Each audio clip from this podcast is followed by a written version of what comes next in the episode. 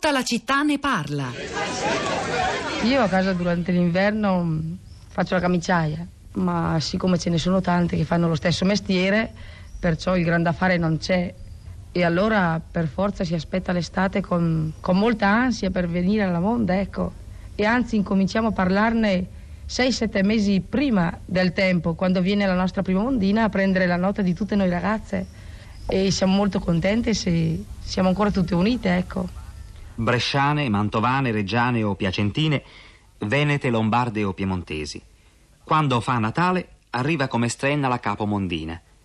Gira i paesi e fa le squadre per l'estate. La prima mondina è spesso una mamma e a lei le mamme si raccomandano. Come responsabilità ce n'ho molta perché le mamme sa, ci raccomandano le, le figlie per tante cose. Il lavoro prima di tutto, secondariamente c'è la moralità, c'è tutto insomma. A giugno finalmente partono tutte insieme. Partiamo sempre la mattina alle 4, 4 e mezza. Ci troviamo tutte là al camion e ci salutiamo. Ti sei ricordata di prendere lo scialle, sai che andiamo al giardinetto a ballare. Voci di mondine raccolte nel radiodocumentario Riso Vero di Paolo Valente del 1956, ripreso poi quest'anno nel documentario realizzato per il nostro programma Le Meraviglie da Lucilla Giagnoni, eh, il, si intitolava, eh, lo ritrovate anche sul nostro sito, Le risaie di Novara. Prima di questo estratto che abbiamo sentito, Lucilla Giagnoni, l'autrice del documentario delle Per le Meraviglie, dice la seguente cosa, ascoltatela.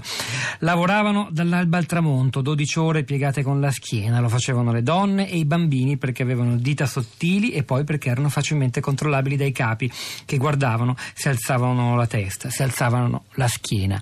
Eh, quello stesso mix di delicatezza del lavoro femminile nella raccolta agricola e vulnerabilità di cui ci ha parlato poco fa Leonardo Palmisano a proposito delle braccianti italiane, soprattutto donne che crescono nei campi pugliesi, soprattutto nella, nella zona di Taranto. Quindi le medesime caratteristiche, gli stessi problemi a 60 anni di distanza. Allora, quanti messaggi arrivano, sms, whatsapp, eh, non solo da chi fa lavoro agricolo, ma anche da chi più in generale ha attraversato esperienze difficili dal punto di vista lavorativo. Eh, le leggerò, intanto le pubblichiamo, andatevele a leggere sul sito di Rai Soltanto una voglio leggere prima di dare la parola a Rosa Polacco. Eh, Sonia D'Ascoli, faccio la Colf, la collaboratrice domestica familiare, sono italiana, servo quattro famiglie. Ebbene, tutto eh, è meno che umile il mio lavoro. Entri in contatto con persone, ti prendi cura di loro, delle famiglie, in realtà differenti dalla tua, e poi loro mi fanno sentire, aggiunge Sonia, Radio 3 tramite un auricolare. E quindi ho tutto. Grazie Sonia, troppo buona. Direi, Rosa, a te.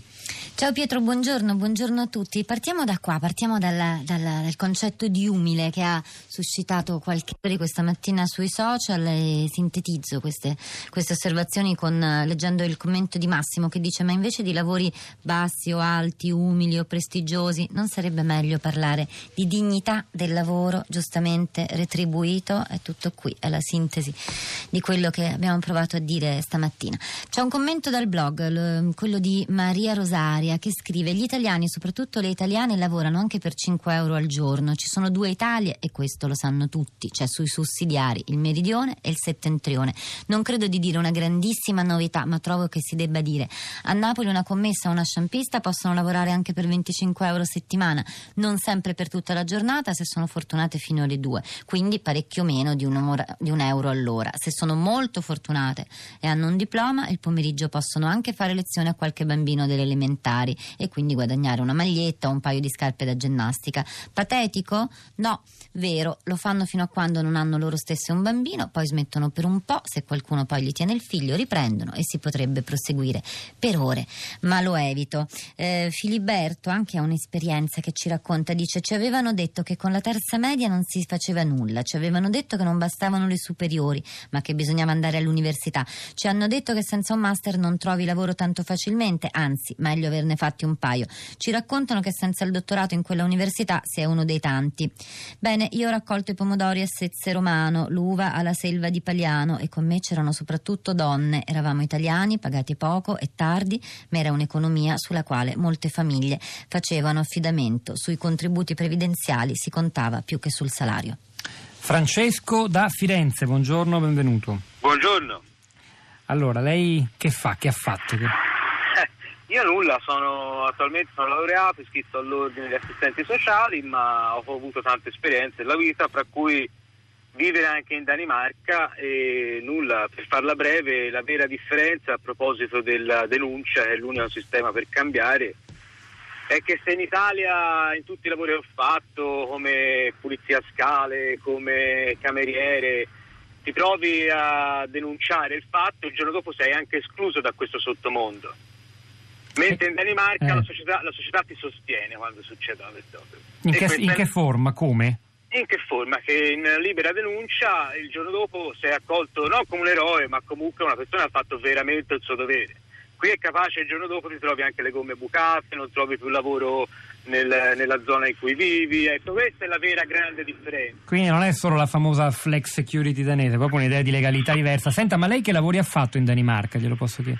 Io ho lavorato al mercato ortofrutticolo di Copenaghen la notte e quando il sabato ci chiedevano a volte di fare lo straordinario e non ti facevano pressione e se accettavi ti davano ottime mille corone, sono 120 euro per fare 6 ore di mercato ortofrutticolo. E questa cosa che abbiamo detto oggi, che in, altri paesi, soprattutto nel nord Europa, i lavori umili o cosiddetti umili in realtà tali non sono, perché c'è una maggiore dignità del lavoratore, qualunque sia il suo ruolo. E corrisponde alla sua esperienza, è andata Corri- così per lei? Corrisponde certamente all'esperienza anche perché la flex security comunque ti costringe ad accettare tre lavori e un lavoro entro tre colloqui e quindi anche figure molto professionalizzate comunque devono accettare un lavoro e quindi si trovano a fare lavori, a raccogliere le fragole, a raccogliere gli ortaggi vari e comunque non è per niente considerato un lavoro umile. ecco. Flex security sarebbe quel modello che garantisce da una parte molta flessibilità contrattuale, ma dall'altra, quando il lavoro lo si perde, la, possi- la- la sicurezza economica del, del lavoratore accompagnato a trovarne altri. Certo, è un sistema diverso, anche con meno criticità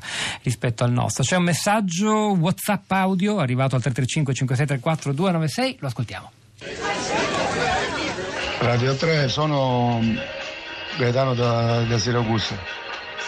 Dobbiamo dirlo chiaramente che nelle campagne ci sono, la Costituzione non è mai entrata.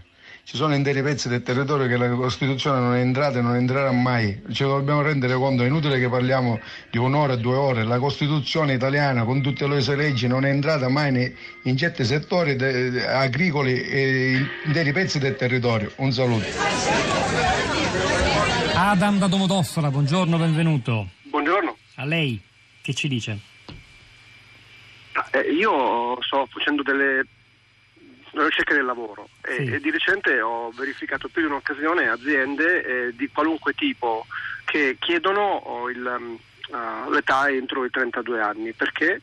Perché vogliono eh, fare il contratto di apprendistato. Ora io domando a 32 anni che apprendistato è a girare hamburger da McDonald's?